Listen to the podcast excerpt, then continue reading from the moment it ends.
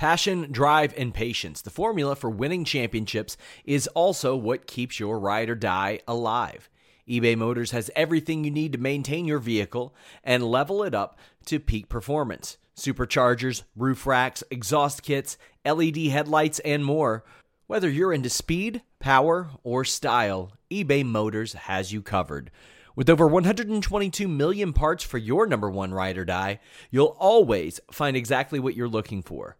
And with eBay Guaranteed Fit, your part is guaranteed to fit your ride every time or your money back. Because with eBay Motors, you're burning rubber, not cash. With all the parts you'll need at the prices you want, it's easy to make your car the MVP and bring home huge wins. Keep your ride or die alive at ebaymotors.com. Eligible items only.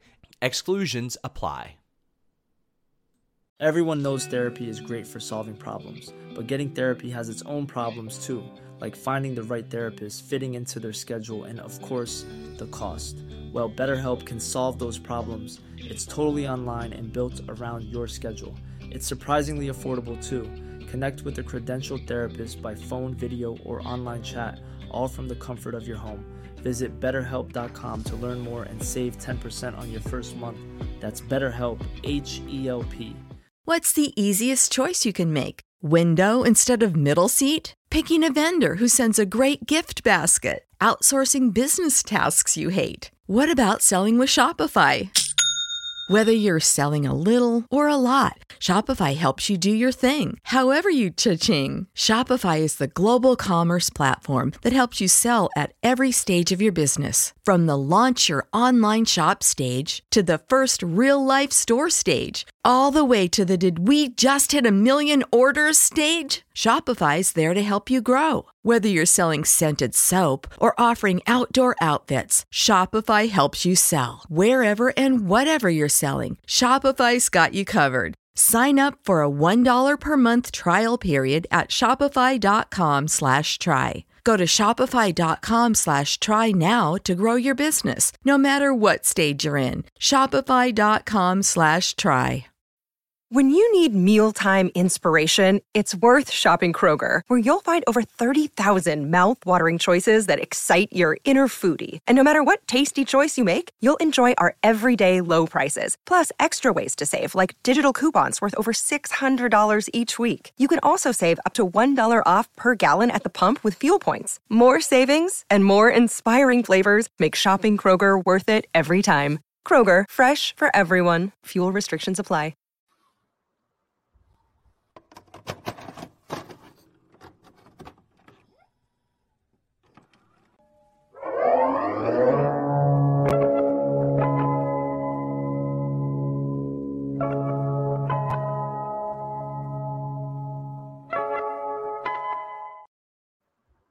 What's up, you guys? It's Sean Ross Sapp. It's Fightful. It's July 6th, 2022. Before we even get into this show, I want to send well wishes to our friend Jeff Hawkins. He undergoes surgery on Thursday. He mentioned this on the Forbidden Door post show. Sending love to Jeff Hawkins. We love you, buddy. We hope you heal up soon. Send your well wishes to him on Twitter at CrapGame13. Hoping for the best, my friend, but we've got AEW Dynamite to talk about, and we've got a whole lot of stuff to plug here at Fightful. I just got back from Vegas. I'm heading to Toronto next week. I got Nashville in a few weeks. We got interviews all over the place. Fightful Select has scoops, and we have a ton of AEW backstage news for you guys right now. And we got Alex Pawlowski here. He's over there on that Fightful Select service. Hey. I am. It's Wednesday, so I'm always doing good because not only is it because it's AEW, but Thursday is my night off, and also my folks are coming to visit. My parents are coming to visit tomorrow. They're flying in. I'm going to spend my evening off. Where are they from? I grew up in Oregon, so they still live out there. Wow! And so they're flying over. They haven't been in since last summer. So they're coming out. They're seeing the new place. Get to show them around the new digs. They made it this far without dying of dysentery, and that's what happens every time I play Oregon Trail. That's true. And they're coming to see you. We love to see it. Yep. Guys, get in your super chats, get in your humper chats. Today, there was no listing your boy, but we had a very engaging 40-minute show and then a very engaging 15-minute post show on Fightful Select. It is the What Do You Guys Want to Talk About podcast where I had no topics. I just said, whatever you guys super chat and humper chat, that's what we'll talk about. We're going to start to do that more. But if you want that every single week, how about this? FightfulSelect.com has a Q&A show every single week. I'm going to tell you guys how to subscribe to that for just $5, an awful lot. But check out that show. And next week, if all goes according to plan, I'll be live in studio with Jimmy Van. Over the past month, we'll have had, or the past couple of months, live studio shows for Grapsity, for myself and Denise, as well as myself and Jimmy Van. I want to thank Cole from Blue Wire Studios for having myself and Denise in studio. It was a lot of fun, but that's all the past. And I don't really give a damn about Denise anymore. We got Alex Pawlowski here. We're talking AEW Dynamite. Get in your super chats. Get in your humper chats. If you don't know what a humper chat is, go over to humperchats.com. This allows you to leave questions before or after we go on the air. This week, we did our post-Raw review the day after due to the 4th of July. Mm-hmm. And we had a lot of unique super chatters and humper chatters that don't usually get to watch the show. But you can leave a humper chat whenever you want at humperchats.com. It's not like super chats on YouTube that disappear if you leave them too early. So head over to humperchats.com. Also check out my interview with Theory today that I kept in the can forever. Thought about not even releasing it, but I was like, God damn it, he won Money in the Bank. Let's go ahead and do it. Alex, does it surprise you that he found out about an hour before he was wrestling Brock Lesnar, that he was wrestling Brock Lesnar at Madison Square Garden? No. There you go. It does not surprise me in the least. And as a matter of fact, if you ask me how long before he was wrestling Brock Lesnar, do you think he figured out he was wrestling Brock Lesnar? I was like, about an hour probably about an hour. He was like... He was like, yeah, I saw the speculation online and we didn't know. And then it's like, oh, you're wrestling Brock Lesnar. Cool. Yep. Bako5 says something about this show felt off. I rather enjoyed this show. He also said, I love JR. Maybe it's time he hang up the commentary, maybe go into talent management. Tony, Taz, and Excalibur work so much better. Well, they've already sort of lightened his load, so to speak, Alex. But even then, there are some errors. But talent management, I don't know if that's, I mean, that was his role like 20 years ago. Right. I mean, this is the thing. I think that you could figure out a way to squeeze in there. Maybe be difficult because Lord knows the women don't get enough time on Dynamite as it is. Sure. But to squeeze in maybe like every other week, sitting down with JR at one of those pre-recorded interviews backstage. Those are always really good. Maybe we get to find something out about a talent we don't really know about. Maybe that's more of his role.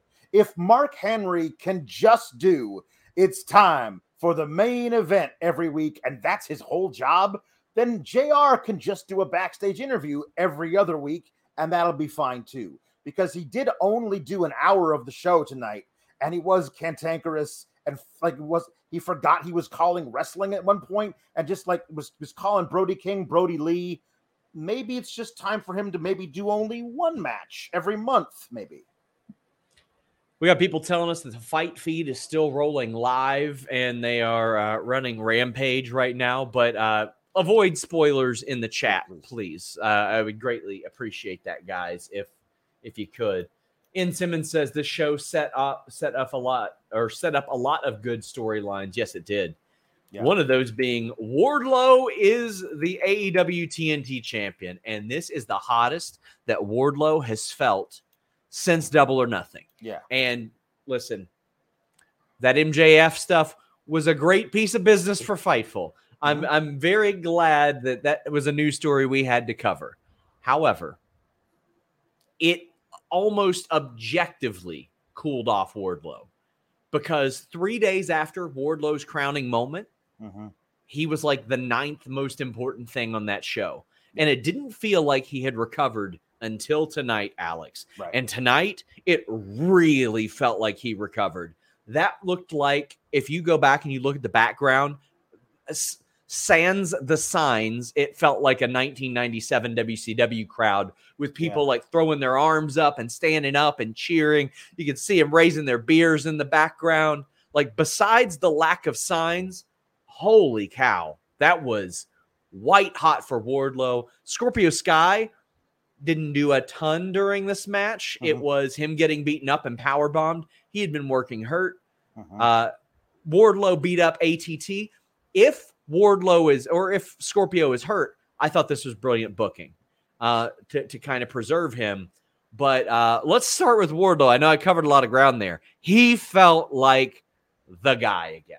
Oh, absolutely. The thing about it is that this being a street fight, it did not feel like a street fight at any point. It felt like at one point maybe a lumberjack match, kind of.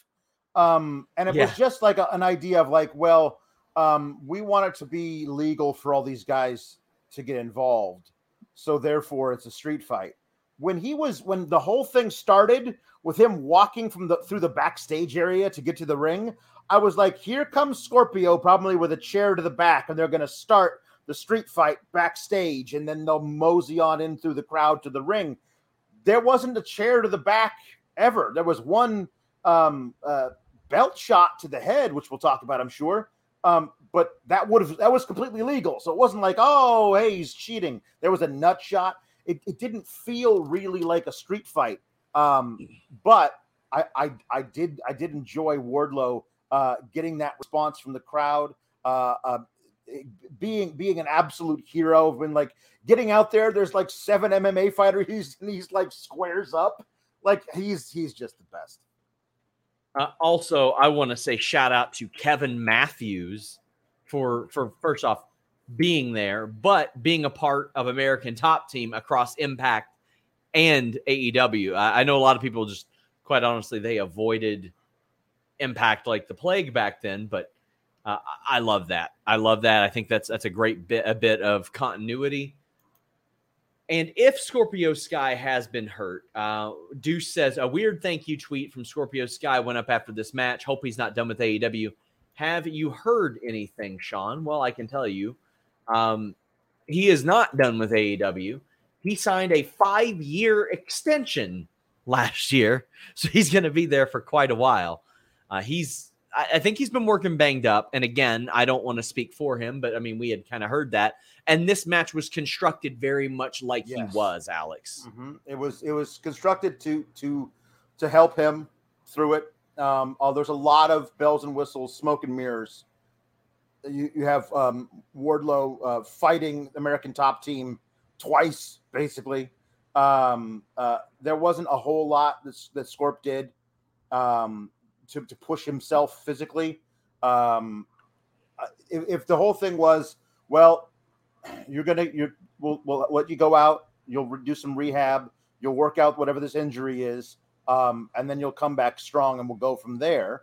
The best guy, I think, to put the title on, to get away from that whole top team thing, all the way from Lambert and the residue of Sammy Guevara, like all of that, just put it on Wardlow, start a new story. There's all kinds of people he can fight. The first guy he should fight for that title, if Scorp is hurt, is Ethan Page. And if you want me to tune in to your show, put Wardlow versus Ethan Page on there. I'm not missing it.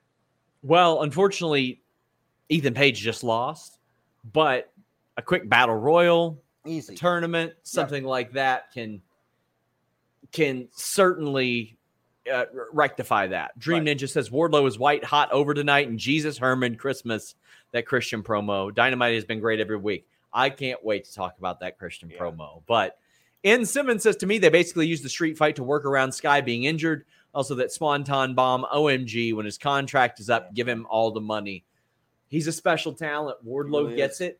He's, I don't think that he's quite as charismatic as a Dave Bautista, but the comparisons are there. And once upon a time, people were saying that Batista wasn't quite charismatic enough. And not only that, Alex, people were saying that he was going to fail in Hollywood. Now, granted, that was around the time Wrong Side of Town came out, and that's understandable. But I think Wardlow's doing all the right things. I think he's killing it. Yeah, he's effortlessly cool.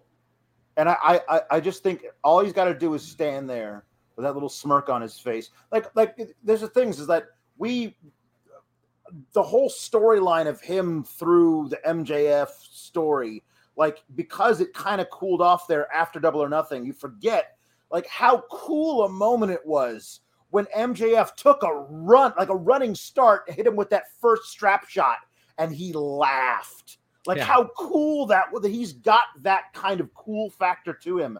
And now as champ, I'm really looking forward to seeing how they book a Wardlow championship run because I'm very intrigued how that all comes together. But I really enjoyed his thing. I think he's got a thing now. You know, like when the straps come down, there's a level before that where he does like the strap thing where he like runs his thumbs up and down the straps a few times. Yeah. Like that gets the crowd going early in the match. He's got something. He really does. Oh man. I want to correct something. Manuel says that nobody corrected JR when he said Brody Lee instead of Brody King. They did. They did it in a very casual way. They just said his name out loud and then JR recognized it. And like, if anything's going to get me to go get JR off the headset, it ain't going to be that. Two guys with the same name, one syllable last names. Like Brody Lee is a name that's said quite often in AEW. So it's not going to be like that. I don't think that was malicious or anything like that, but Rerun says, I'm so excited for what Wardlow does with the TNT title. May all the meaty men slap meat over this title. Oh, we're going to get some meat grinding right here. Yeah. And Simmons says, to me, they basically, we read that one, Luis. Luis! Thank you for your work, Luis. I appreciate you, but we did read that one already. Ryan Lambert says, am I the only one who groans with JR on commentary? Evidently not, Ryan. Damn, it's Smidget says we need sub badges. I know a guy who can do great ones for a decent price. Love to Fightful forever. I believe we've got those, or we should have those. We should have those. And Eloquent is there at the show. Our good friend Eloquent, who was on a retro review with Rob Wilkins and Fightful Select recently, said it's been a blast. Great first show to go to. And I heard they got Eddie and Takeshita on Rampage. Man, you can't drop that thing in our laps just casually. Oh, by the way, on Friday, you're going to watch Eddie Kingston versus Takeshita. I ain't working. Listen, I ain't working Friday, but I'll be watching Friday. Jeff says, regardless, they need to get JR out of here. I think they should leave him. He should have done the main event. I think he should have done the main event. That would have been cool. Yeah. Wardlow is TNT champion. How are you feeling about that? I'm very excited to see what the other thing is that every TNT title reign has felt like its own thing. You know what I mean?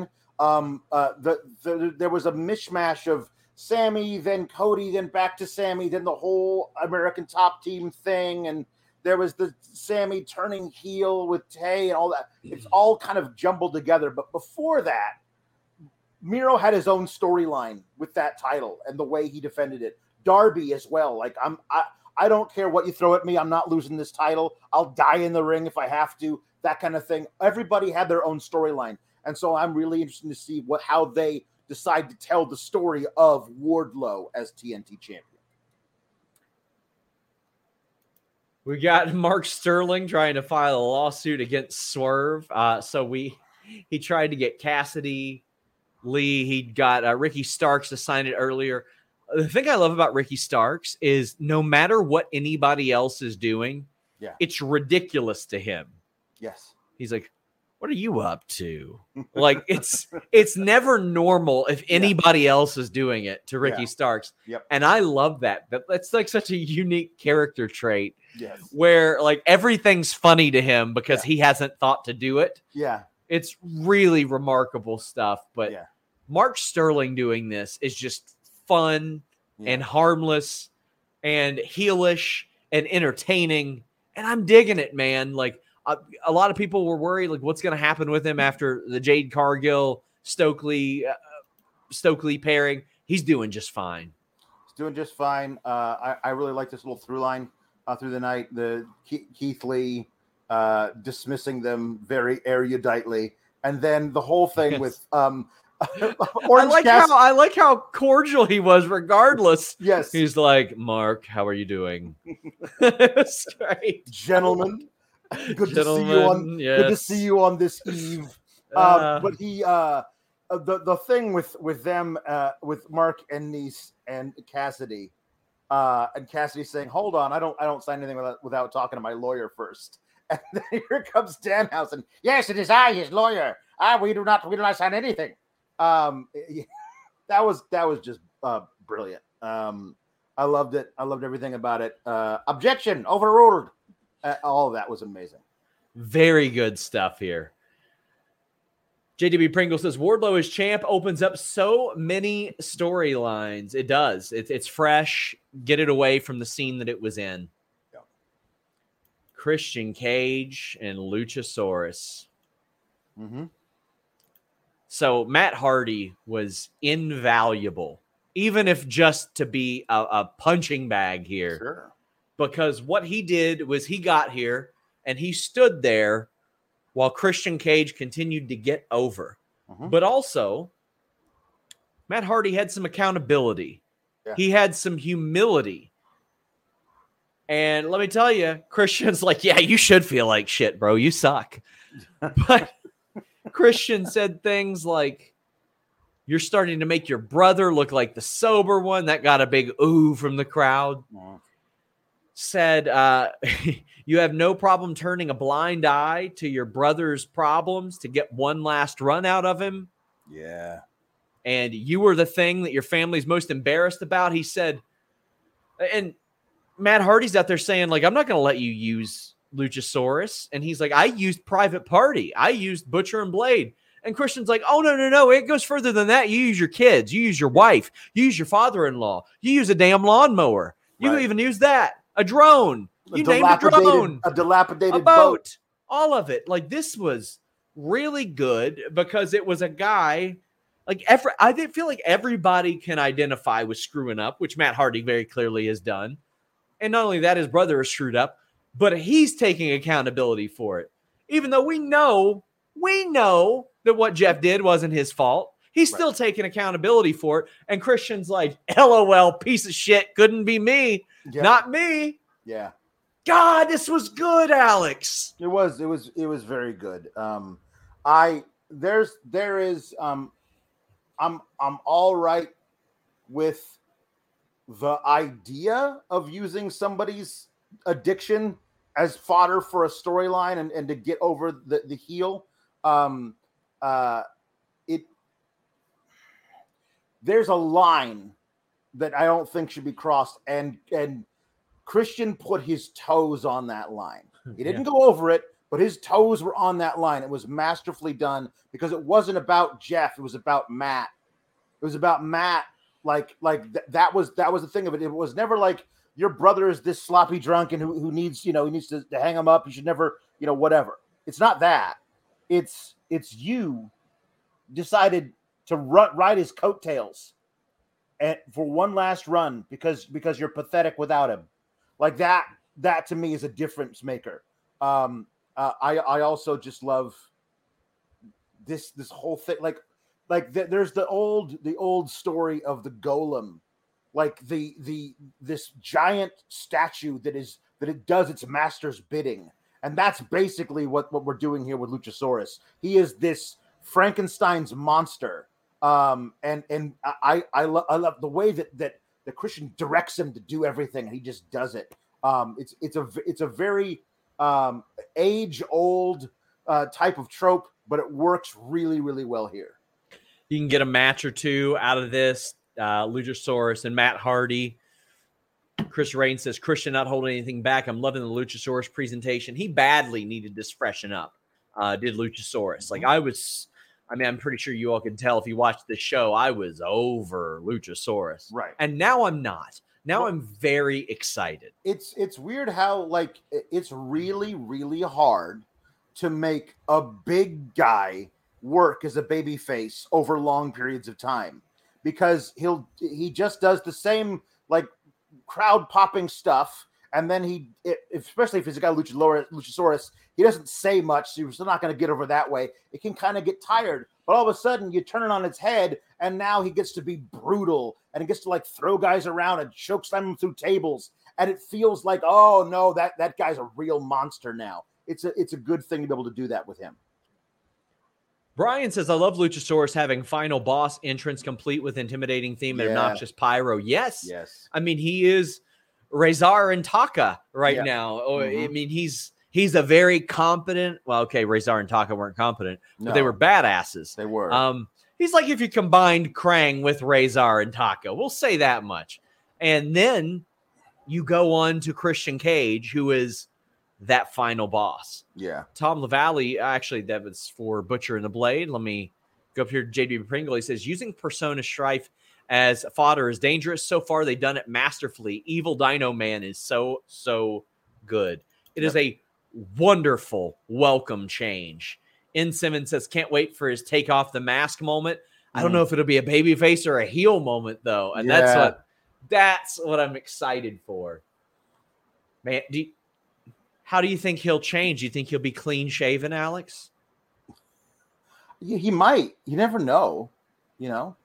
Well, you know what? I'd suggest he use our new sponsor, harrys.com/Fightful. They just cut the fight feed, but you know what?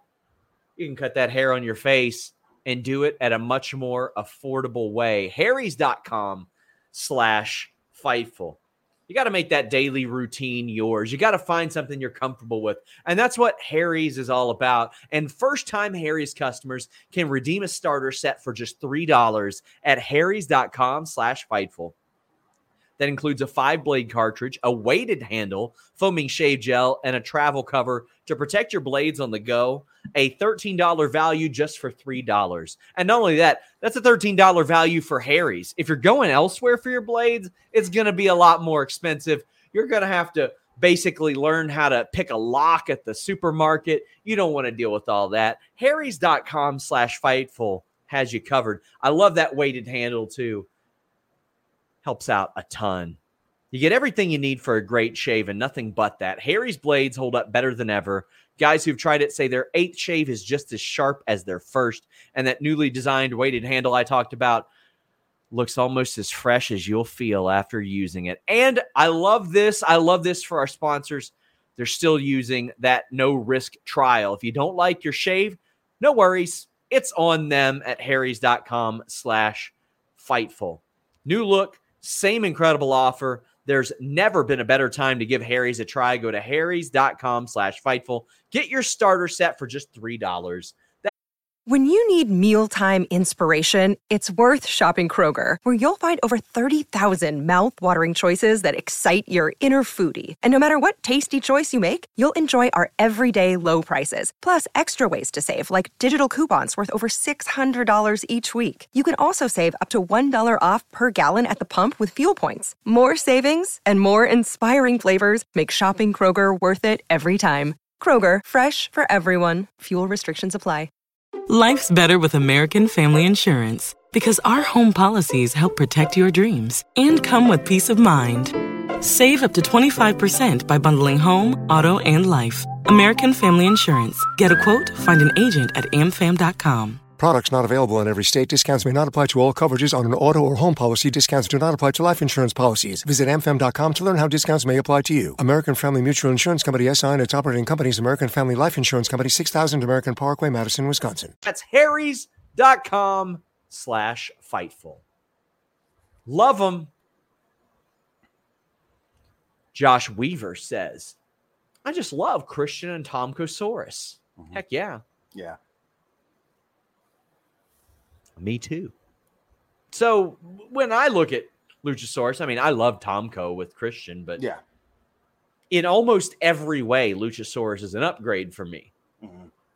Like he's more imposing, especially compared to this roster. He's better in the ring. He's got an established track record.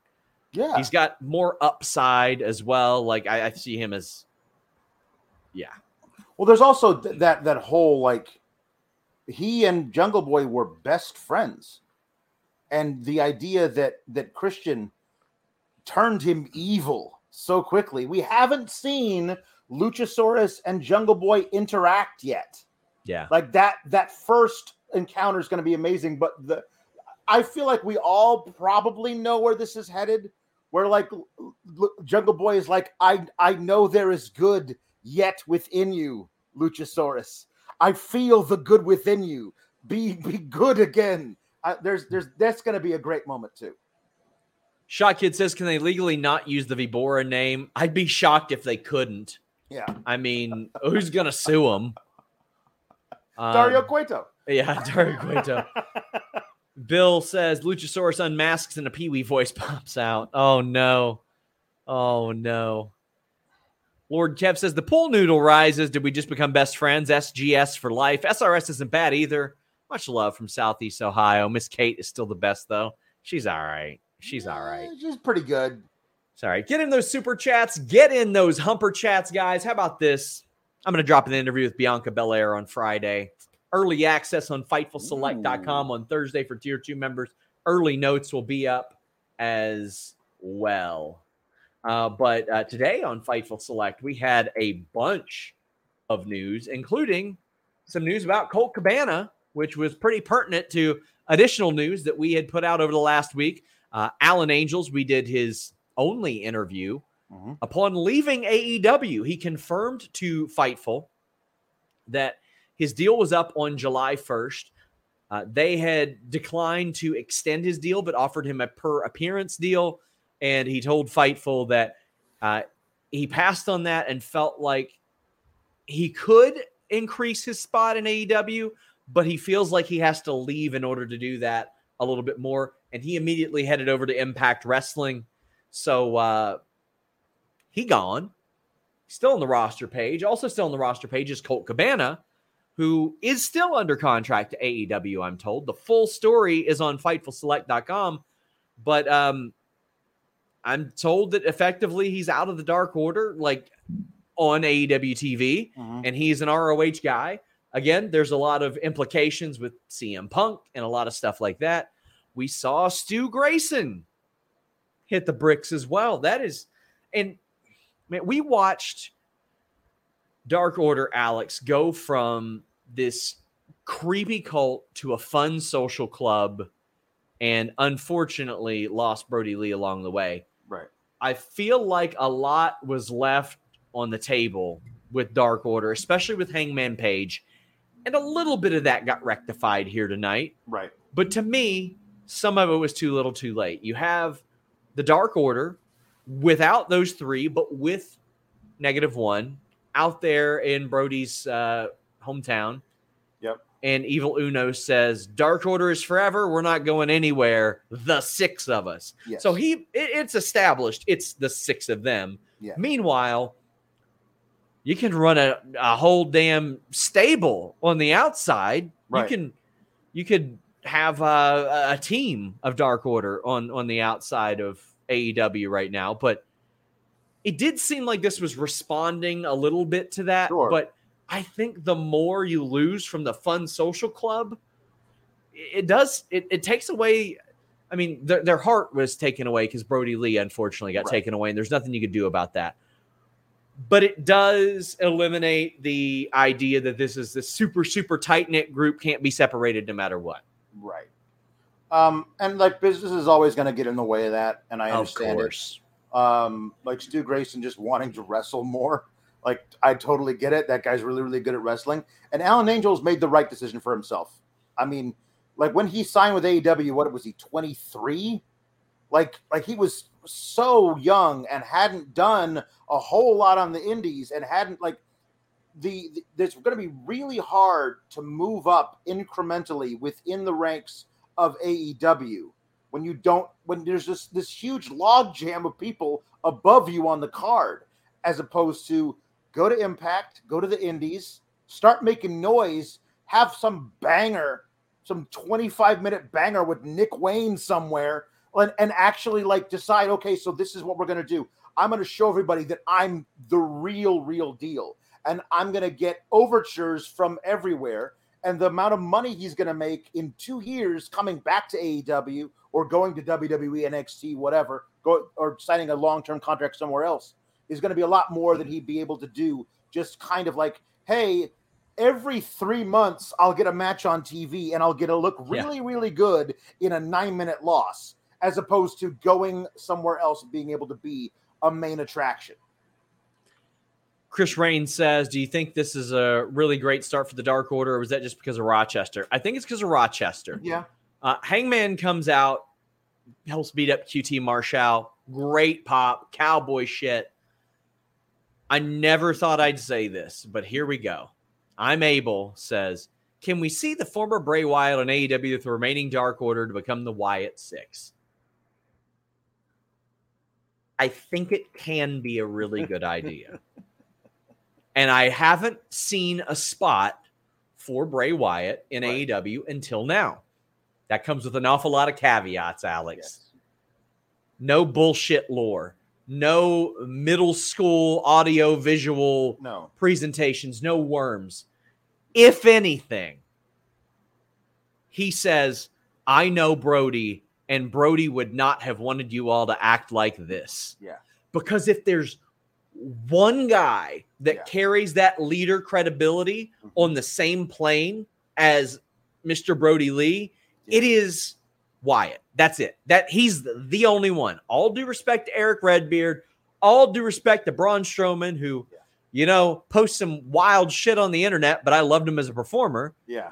They can't master that the way, or haven't mastered that the way that, that Bray Wyatt has. In the ring, well, I mean, there's plenty to be desired, I'm sure. But, and by the way, guys, if you're saying Sean got to check Twitter about now, you need to be a little more descriptive or send it to me, by the way. That's... but I ain't going to scroll through Twitter in the middle of my show. All of Twitter. Just check all of Twitter. Yeah, just check all of Twitter. But I think that there's a possibility that happens.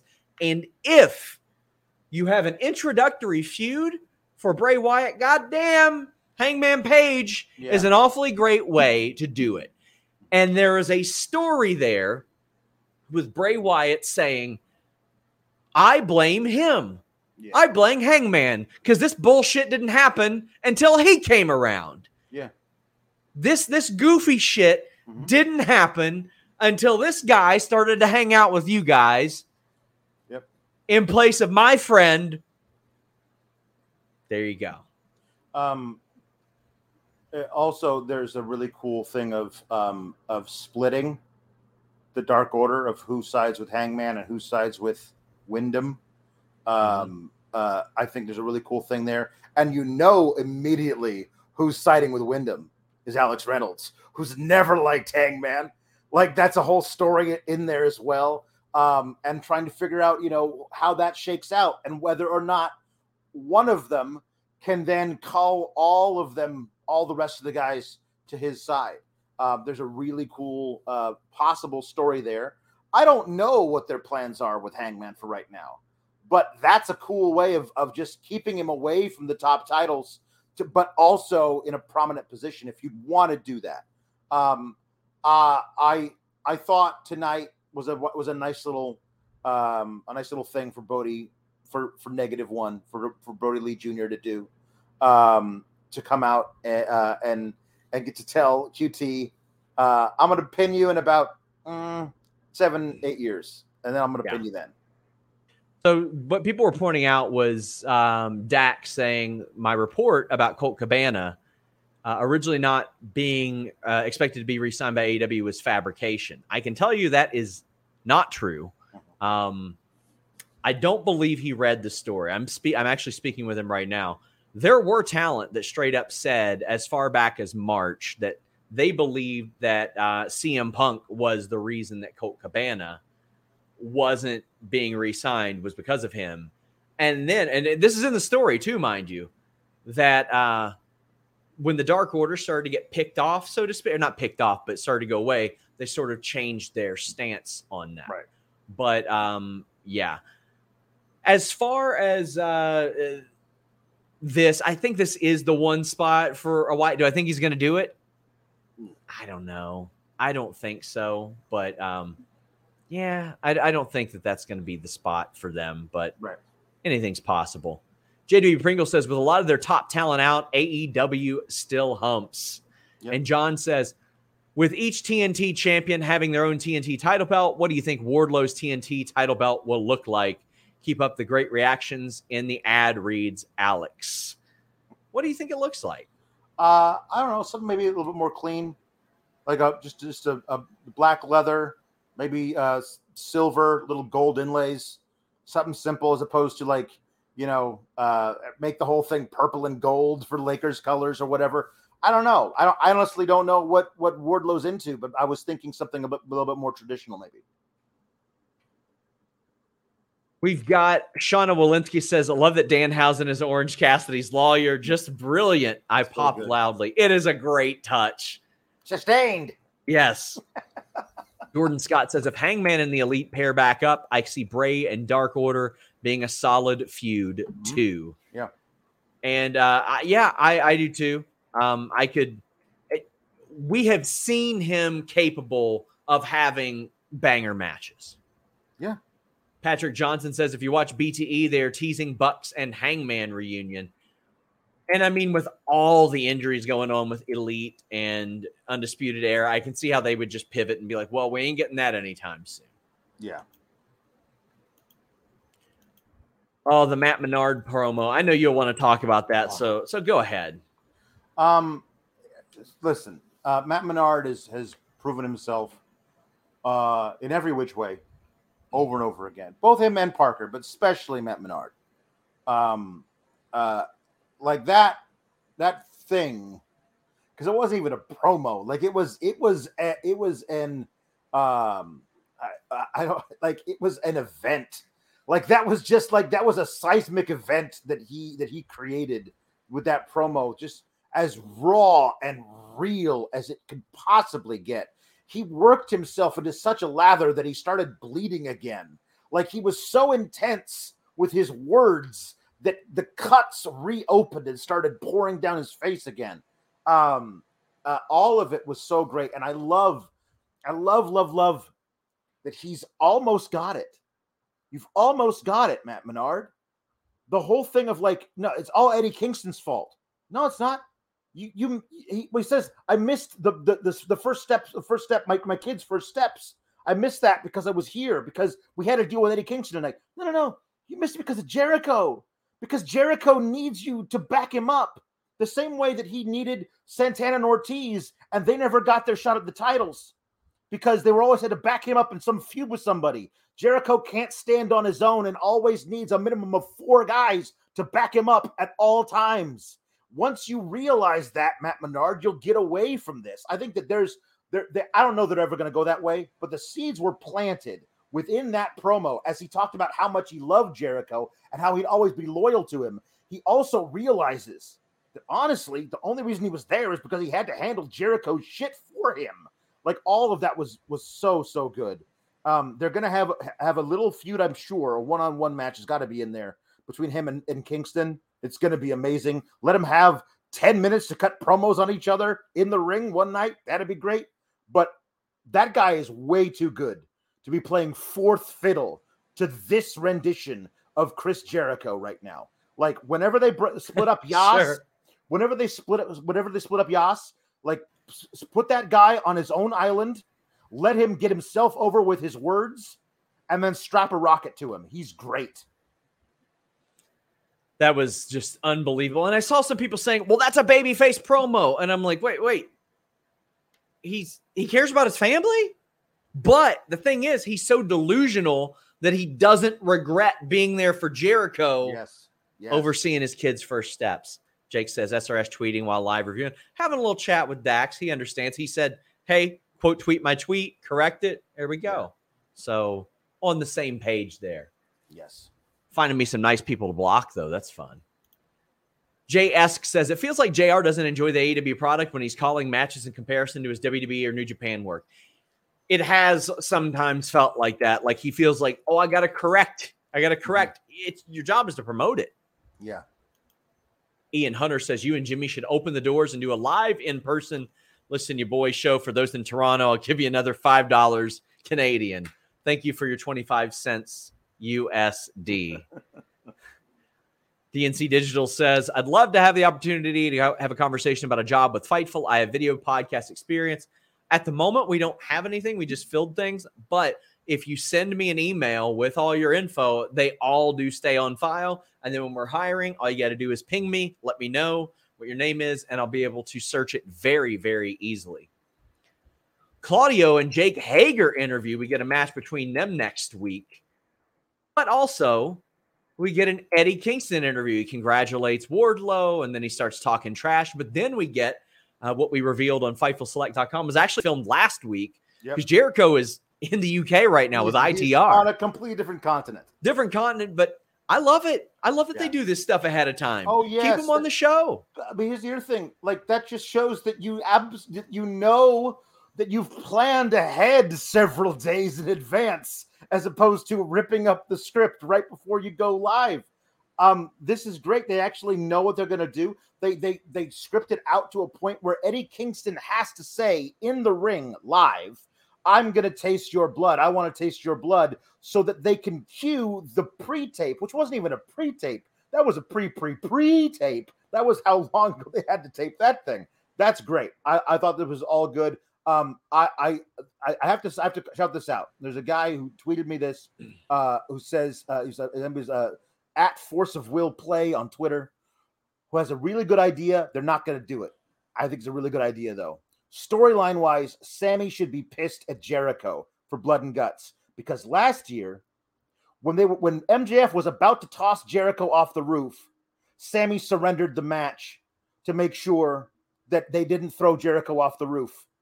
Last week, Jericho sat there and watched Sammy get tossed off the roof and did nothing about it.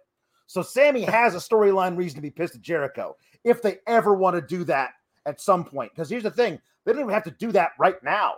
6 months from now, Sammy could bring that up in a promo, and it could be a reason why they hate each other again. Love it. I absolutely love it. JW Pringle says, plan ahead? Never heard of it. Yep. Damn, bro. We've got Joey Bagadonut saying Chris Jericho is such a great magical wizard that he used magic to hold Ruby's arm up to get hit by the car door. I do hate that. But Ty Conti doing this, I like that. That helps set up their match as well. Yeah.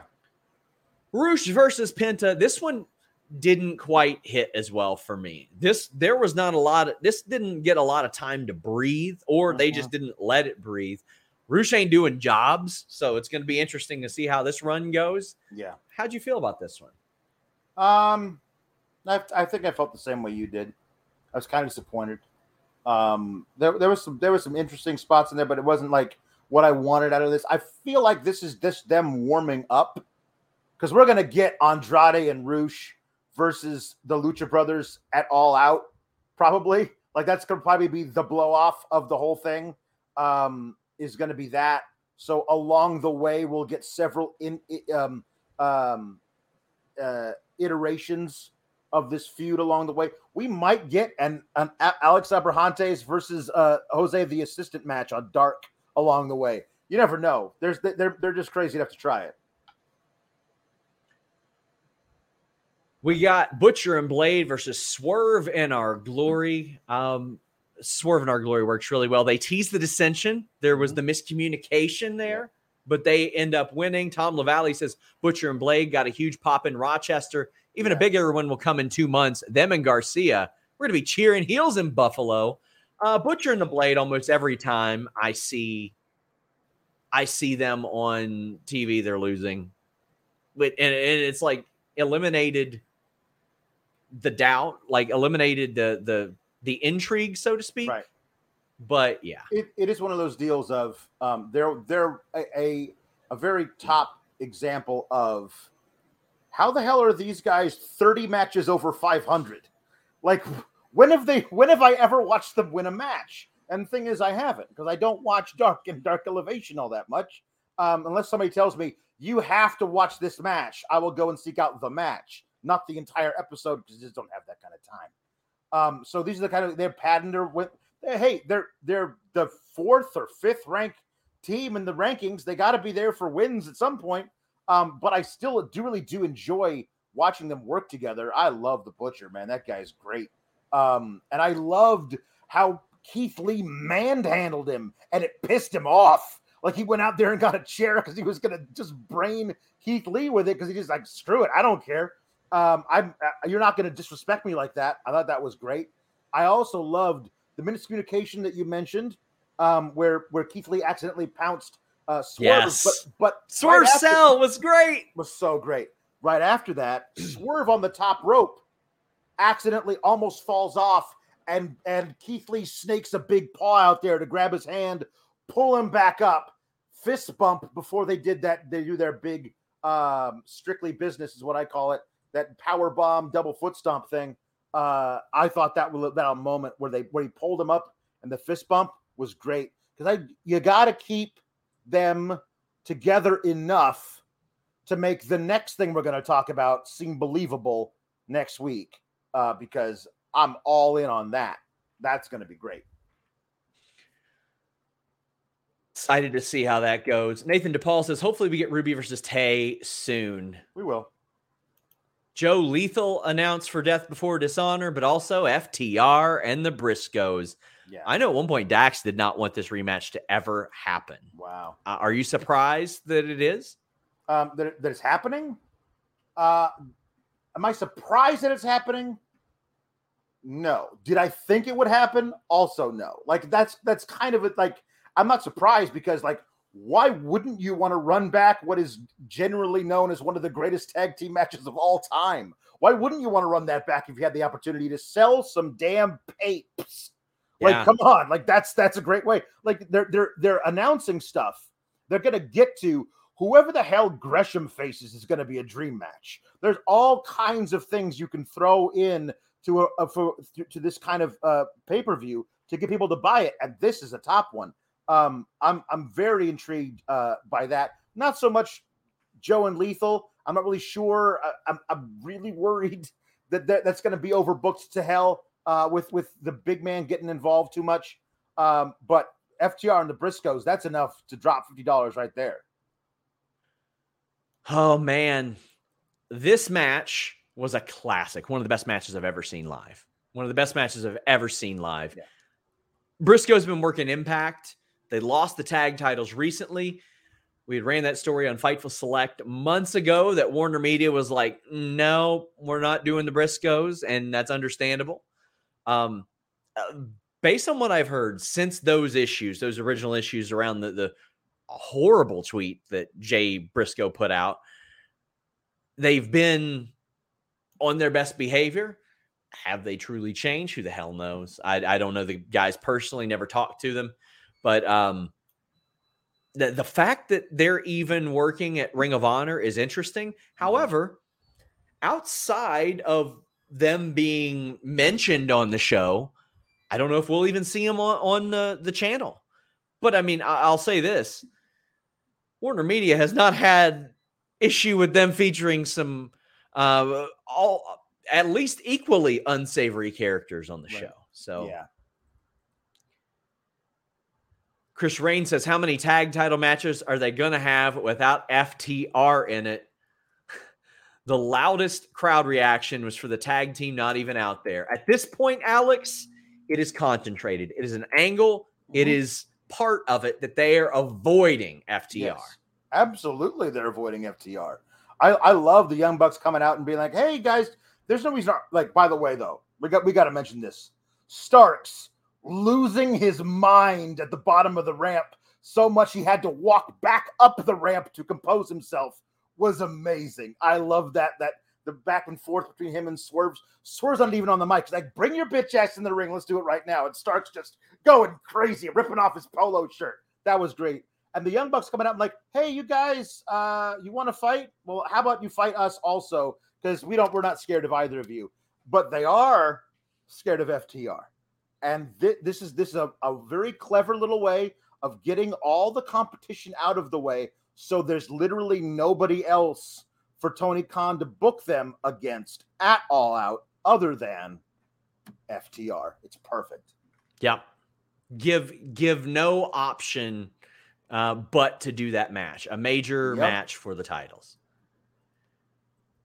What else we got? Kylie's saying, I'm halfway through Dynamite and haven't got to the Fightful review yet, but did this show feel off, or is it just me? Did you feel like this show was off? I definitely did at some points, but I enjoyed the show. I will tell you that up until the main event, the stuff that I loved the most about this episode did not involve wrestling.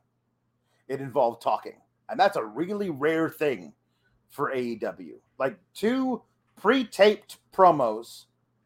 Oh, I guess 3 if you want to count Moxley's, which I actually really liked at the beginning of the night. And then the Christian stuff in the ring. And even Eddie and even Jade Cargill and Malcolm Bivens. I mean, and Stokely Hathaway. Like, all that stuff I actually really, really enjoyed more than the ring work throughout most of the night until we got to the main event. But like some of the pre-tapes, the Miro one and the Malachi Black one, like had me like goosebumping all over the place. Like I'm so excited. Tony says Briscoes could win the Impact titles before the ROH pay-per-view. Oh my God, do it. Yeah. I mean, listen, Good Brothers deals are up next weekend. Right. I'm just saying the Good Brothers deals are up. And by God, you know what? They'll be in the same state as me. I got to shove a microphone in their face that weekend. But let's do it. Let's do it. Put the Impact titles on the Briscoes and let's just, all of them. Can they win the Wrestling Society X tag titles too? All of them. Get the Lucha Underground Trios titles. Find another Briscoe. I'm ready for it. Jake Salazar says, I'm sick of that tweet or this. That tweet was dang 10 years ago. It's BS acting like people. Oh, okay. Talking about the Briscoes. Yeah. I do believe people can change. Absolutely. I said and acted some ignorant ass ways when I was young. And I looked back and I was like, man, but saying that could hurt somebody's feelings. And it's not something that you're cognizant of when you're younger. He was a grown ass man, but I don't think grown ass men are above growing either. Right. So Dream Ninja says, Bucks FTR has to main event whatever pay-per-view it's on. I don't know how you can throw it out there and not main event with it now, Alex. Yeah, at this point, like, however, Punk is back. Punk is main eventing All Out. I'm very sorry about everybody else to whatever else you're doing. Punk is main eventing All Out. If it's in Chicago, he's main eventing All Out. I agree. Whatever show that Young Bucks versus FTR is on, that has to main event the show, except if the show is in Chicago and CM Punk is wrestling on it for the top championship in AEW. That is the only exception to that rule, unfortunately. Gun Club and Acclaimed defeat Fuego and Roughing It. And I love that their 6-man name is utilized on here. But the Ass Boys cut off the Acclaimed's intro, which is super heat, turned them babyface right here. If they weren't babyface before. And then after they get the win, quick win, Billy Gunn sides with his real sons. Yeah. And Rerun says, Daddy ass, scissors no more. I thought this was really good booking. They cut off the intro, heel heat. They get the win, heat. Billy Gunn says, piss off Max Caster, my adopted son. Then he rips the heart out with Scissor Me Daddy Ass. Yes. And here we go. We're off to the races. And this is the first real feud for the Ass Boys. And the Acclaimed get to be cheered now. Like full-heartedly. Everyone's like, no, okay, no. Up against the Ass Boys when Daddy Ass, who we believed was making the right choice in choosing his adopted sons and not those 2 fuck-ups that he actually sired in real life. Like, I loved him choosing Bowens and Caster was wonderful. He knows what the right choice is. And then, of course, though, blood is thicker than water, and he has to betray him. Et tu, Daddy Ass. It was great. It was so good. We get to cheer the Acclaimed fighting the Ass Boys. Who doesn't love that? And here's the thing, though. There's going to be a 6-man tag. And there's only one possible person that can come out and help the Acclaimed versus the Ass Boys and Daddy Ass. And that is Danhausen, who invented the Ass Boys. It's going to be great. My God. And Danhausen's going to have a verse in the Max Caster rap on that night. Yeah. I'm actually excited for this feud. I hope it's not relegated to something else, because this has existed largely on Dynamite and Rampage. Yeah. Butler Lasagna said, had to pour one out tonight for R.I.P. Scissor Me Daddy Ass. You'll be missed. Yes.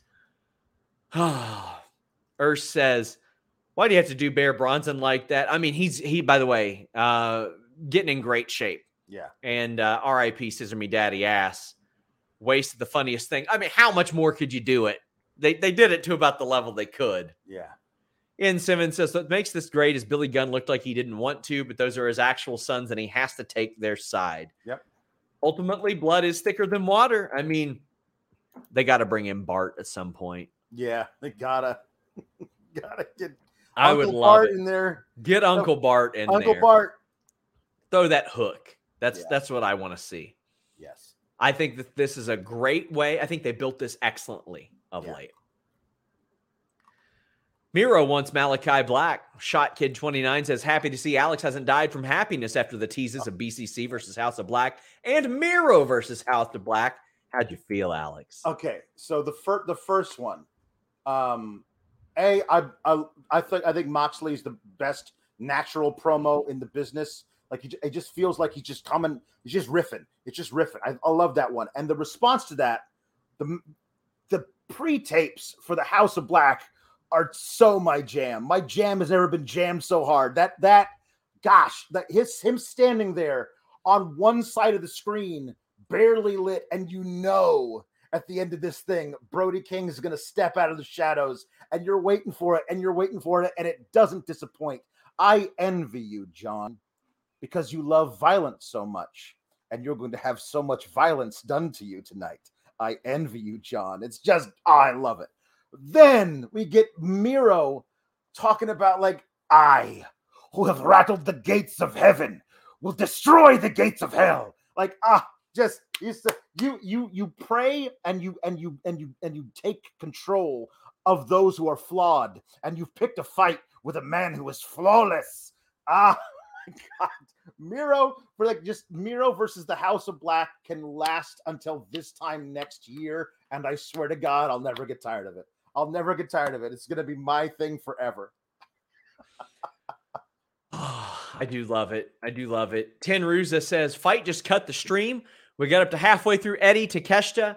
Thought we were getting the whole show. Would be cool for AEW Plus members. And Eloquent says, Eddie and Takeshita having a banger. Well, listen, maybe you live in the States, but you want AEW Plus and you want to take a trip to Lithuania.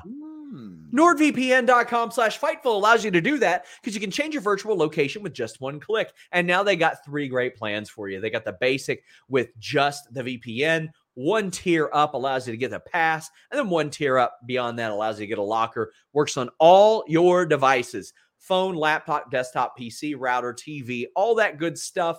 And works everywhere.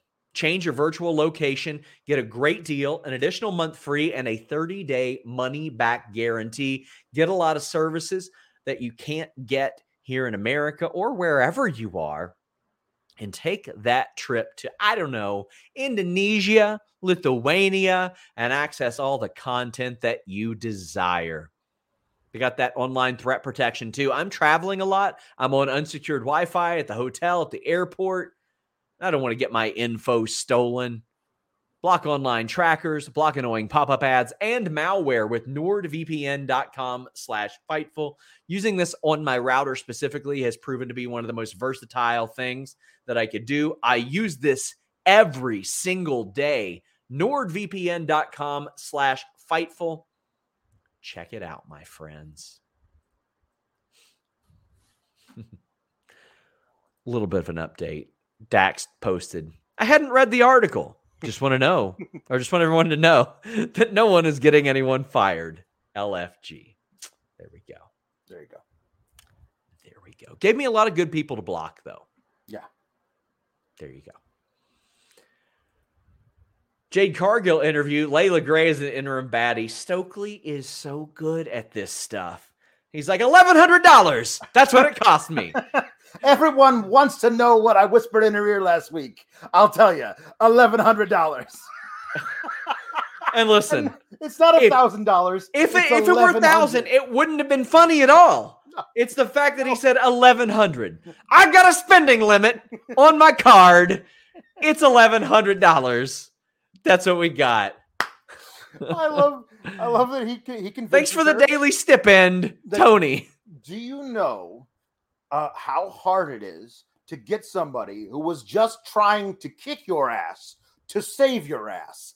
That is what I do, because I'm not a math whiz, but I know that 3-on-2 is better than 2-on-2.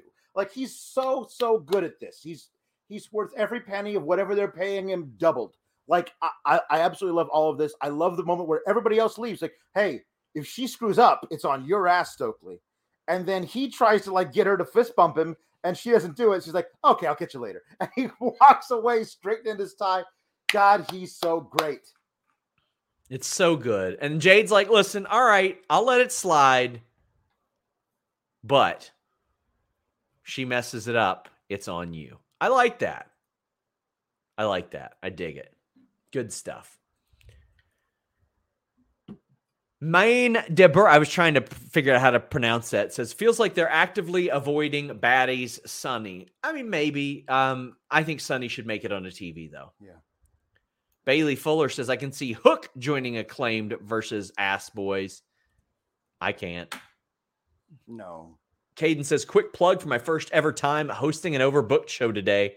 Myself and Rob Wilkins did Mid-Year Wrestling Awards. Check that out. Fightful Overbooked. If you guys want just a plethora of additional content, Fightful Overbooked has it. It is, I don't want to say our catch-all, but we have so much great content over there. And as always, FightfulSelect.com. I had a big story on the WES show cancellation. If you say, what's that? It was the show that AOP was set to return on. Nia Jax, Lana, a lot of people were set to be there. A ton of news on that. Backstage notes on Dynamite, the Colt Cabana story. Scott Edwards is posting Joshi scoops over there. We've got internal updates that touted the Money in the Bank success. We had a very interesting note on OVW and Netflix that I'll kind of tell you all about now. Because I know a lot of people looked at that and said, what could be interesting about OVW? Netflix retains the right of first refusal on OVW's TV rights. Huh. Why would they possibly want that, Alex? Why would they do that? Why would they possibly want that? Well, maybe they want to test out wrestling content. On Netflix, which, by the way, is entertaining the idea of doing a live service, doing an active, live to streaming service. Do I think it's a coincidence they're doing this just in time for, 2023, 2024, when some of these rights are going to come up? No, I do not. I don't know. Scoops like that over at FightfulSelect.com. Check it out. Thunderstorm. God damn it, I love the name. It's just so easy. It was one of those things. Somebody backstage was like, hey, like Tony Storm, Thunder Rosa, Thunderstorm. And then someone was like, well, now we got to put them together. Like, we can't not. Like, you have to do it now that you got the name. Yep. I love it. What'd you think of this match? I mean, there was a lot made of Marina and Thunder Rosa. They ain't taking it easy on each other as a result. No. Chris Reigns loves Nyla with the umbrella. I like that too. The umbrella was really good. Marina using the umbrellas. Yes. Great. It's the one guy that was doing it ain't wrestling anytime soon. That's right. So it's hers now. Yep. I loved. Well, what do you need to protect yourself from a thunderstorm? Umbrellas. It's perfect. I thought it was great. I love also how animated Nyla is and Marina Shafir just holding the umbrella stock still, like walking slowly down the ramp, no expression at all. They're a perfect odd couple tag team. Like I love them together. I don't know what it is about them, but they seem to complement each other so well. Elsewhere, they're doing this thing with Mercedes Martinez and Serena Deeb, who seem to be working really well together as well, for whatever I've seen of it. This feels like there are enough now that if you wanted to create a real women's tag division, you have like Athena and Chris Statlander have been seen together doing a lot of stuff. There's the baddies. You could do a lot of stuff there where you could have enough of these factions that you could decide to put together a few things and see what happens coming out of it. Jester Design says, I've been thinking Thunder Rosa has Mission Pro Wrestling to call on in case of faction warfare. Thunder and the Renegade Twins versus Jade and the Baddies is a match I want at least once. The Renegade Twins have been featured enough to where they can do that as well, but they've been doing an awful lot of women's tag stuff of late, Alex. Yeah, an awful lot. As I said, I'm looking forward to seeing what might come out of. I don't know if belts are a thing they might do, but they seem to have basically a tag division. You could run a women's tag tournament where the prize is a trophy and not a belt if you wanted to, because they certainly have enough already at this point established factions and tag teams that you could do that. Main event, Jon Moxley versus Brody King. Guys, get in your super chats. Get in your humper chats. We would greatly appreciate it if you did. Also, leave a thumbs up on this video. It'd mean an awful lot. Jon Moxley wins. This one went... Did this go a little bit over? Yes, it did.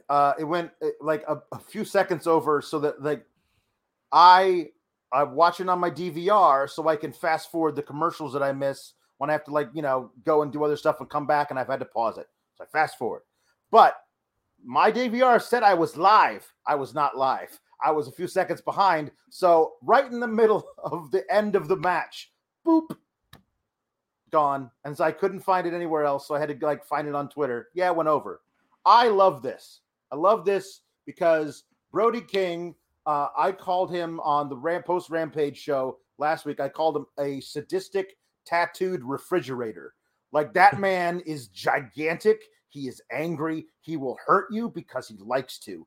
I love what he does. I love putting Moxley up against that guy in his first interim title defense shows about Mox is that Mox is a big dude. You don't think about how big Mox is. He's like 6'3", and he is dwarfed. Like, yeah. They were throwing forearms back and forth, and Brody King laid one in, and I was like, I think he just concussed Jon Moxley because that thing got hit him real hard. Gosh, I really, really love this match. This was good stuff. I mean, this was a great way to just set up a match last week, have a match last week that matters. Add a little bit of stakes to it. Brent Lockman says, harder than a coffin nail. Regal is just invaluable. He was great here. Yeah. But Joey Bagadona says, Brody King looking strong even in a loss. He can go far in AEW. Yeah, I think so too. I don't know if he's probably not going to be world champion, at least no, based on how we're seeing it now. But man, he was a great hire. He's a great hire. They're obviously doing a Miro, not versus Malachi, but versus the entire House of Black thing. So Miro versus Brody King is a thing we're getting. And Jesus, the amount of meaty men slapping meat in that match, Jesus, I can't wait for it. But he's got, I think there's a chance he holds tag gold at some point, depending on how often they change those things back and forth. But he's really great. He's invaluable. And one thing I do love is I love that Moxley has the bulldog choke as a potential finisher when he's got guys that we're not going to pin this guy. He's not going to tap out. He is going to lose, though. It's a perfect thing because Ethan Page got choked out in it. He didn't have to tap out. He didn't have to get pinned. It really made him look great in that match. And the same thing with Brody King here. I think that's a wonderful thing for Moxley to be able to break out in the perfect situation to keep that guy he's facing looking strong. Johnny Hirschman said Darby and Sting came out post-match to face off with Brody. And Johnny Hirschman says might be seeing Sting, Darby, Miro against House of Black, Big W. Man, that'd be interesting. I don't know how Miro would fit in with them. I love the idea of of Miro saying, I do not need you or your goth papa. I will take them by myself. But then booking the match anyway, and him refusing to tag out because he's just such a lone wolf. It's so great. Tom LaValle says, just finished Mox's audiobook. Great read. This match was great. Give me BCC versus everybody. Yas, Miro, House of Black, whoever you got. I haven't listened to the audiobook. I read the majority of it, and oh my God, it's so good. And what I admired about it and what he had told me that he wanted to do was he wanted to do stories that he hadn't brought up in interviews before. So it wasn't like an all-encompassing, this is my life. He wanted to provide context that hadn't been heard before. And I think that's the perfect hook for a book, especially in this medium where you're doing a lot of media interviews and you're telling a lot of stories, Alex. Yeah. I'm very excited. I'm going to get the audiobook too. I've been waiting for it. I didn't want to read it. I wanted to hear him tell it because he's such a great storyteller. And I wanted to hear it. I wanted to hear it from the man in his words about what he went through. I've heard some clips from the audiobook. I can't wait to like be able to have like a long drive or something where I'm going to be able to just sit and listen. He's very, very good at telling that story, and I'm excited to hear it. Valab says, just a reminder, Thunder Rosa is going to Japan to wrestle Yamashita this week, and this weekend at TJPW's Summer Sun Princess. You can get on Wrestle Universe free for 2 weeks. Yeah, we've got Scott doing some coverage on that as well. Bailey says, House of Black. God damn it, guys. You guys are going to have to start typing in BCC. Let me tell you, the House of Black versus the BBC sounds like something way different than you're intending. It's a very different thing. Way different than what you're thinking. Yeah. So sign me the F up. Yeah. I can see them doing this at all out after the Miro feud.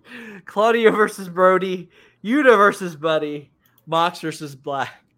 I hope TK books it. Oh, no. I think those are all good sounding matches. Michael Keith says, hey, Sean, sorry I'm late. Could you please use your scoop to look into why Daddy Ass broke my heart? Thanks in advance. I didn't think I would be as interested in this story as I am, and I'm very interested in it. Yeah. Irene says, any MJF news, it's noticeable and a potentially great storyline now. Pinnacle are doing great without him.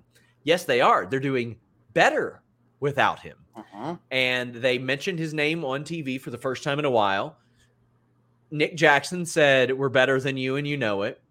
Yep. I'll tell you this. I have not heard from MJF since the week of the promo. A little bit after I did hear from him. People in AEW have not heard from him. By that, I mean the roster. I haven't heard anybody that's talked to him since then. In fact, there was a person who was pretty close to him a couple days later that said, okay, I need to know what you know because what I known has been wrong. Yeah. I talked to one wrestler at another company that saw him at Disney, of all places, but didn't get to talk to him. They were on the phone. That's about the extent of it right now. I'll see what else I can find out. Yeah. Nathan DePaul says, any emphasis or an emphasis on women's tag team wrestling, you say, it is pretty noticeable. And I mean, I know a lot of people are like, Sasha and Naomi? I don't think so. I think if you got Sasha, you bring her in as yeah. Look, that's who you put with Rosa, Britt, Jade. Oh. And your fourth. There's your four horsewomen. Yeah. And JW Pringle says, British Broadcasting Company, right, SRS? And right. Oh, no. Yeah. Michael says, BBC all in. Gives a whole new meaning to Double or Nothing. Sure does. Alex, tell the people where they can find you.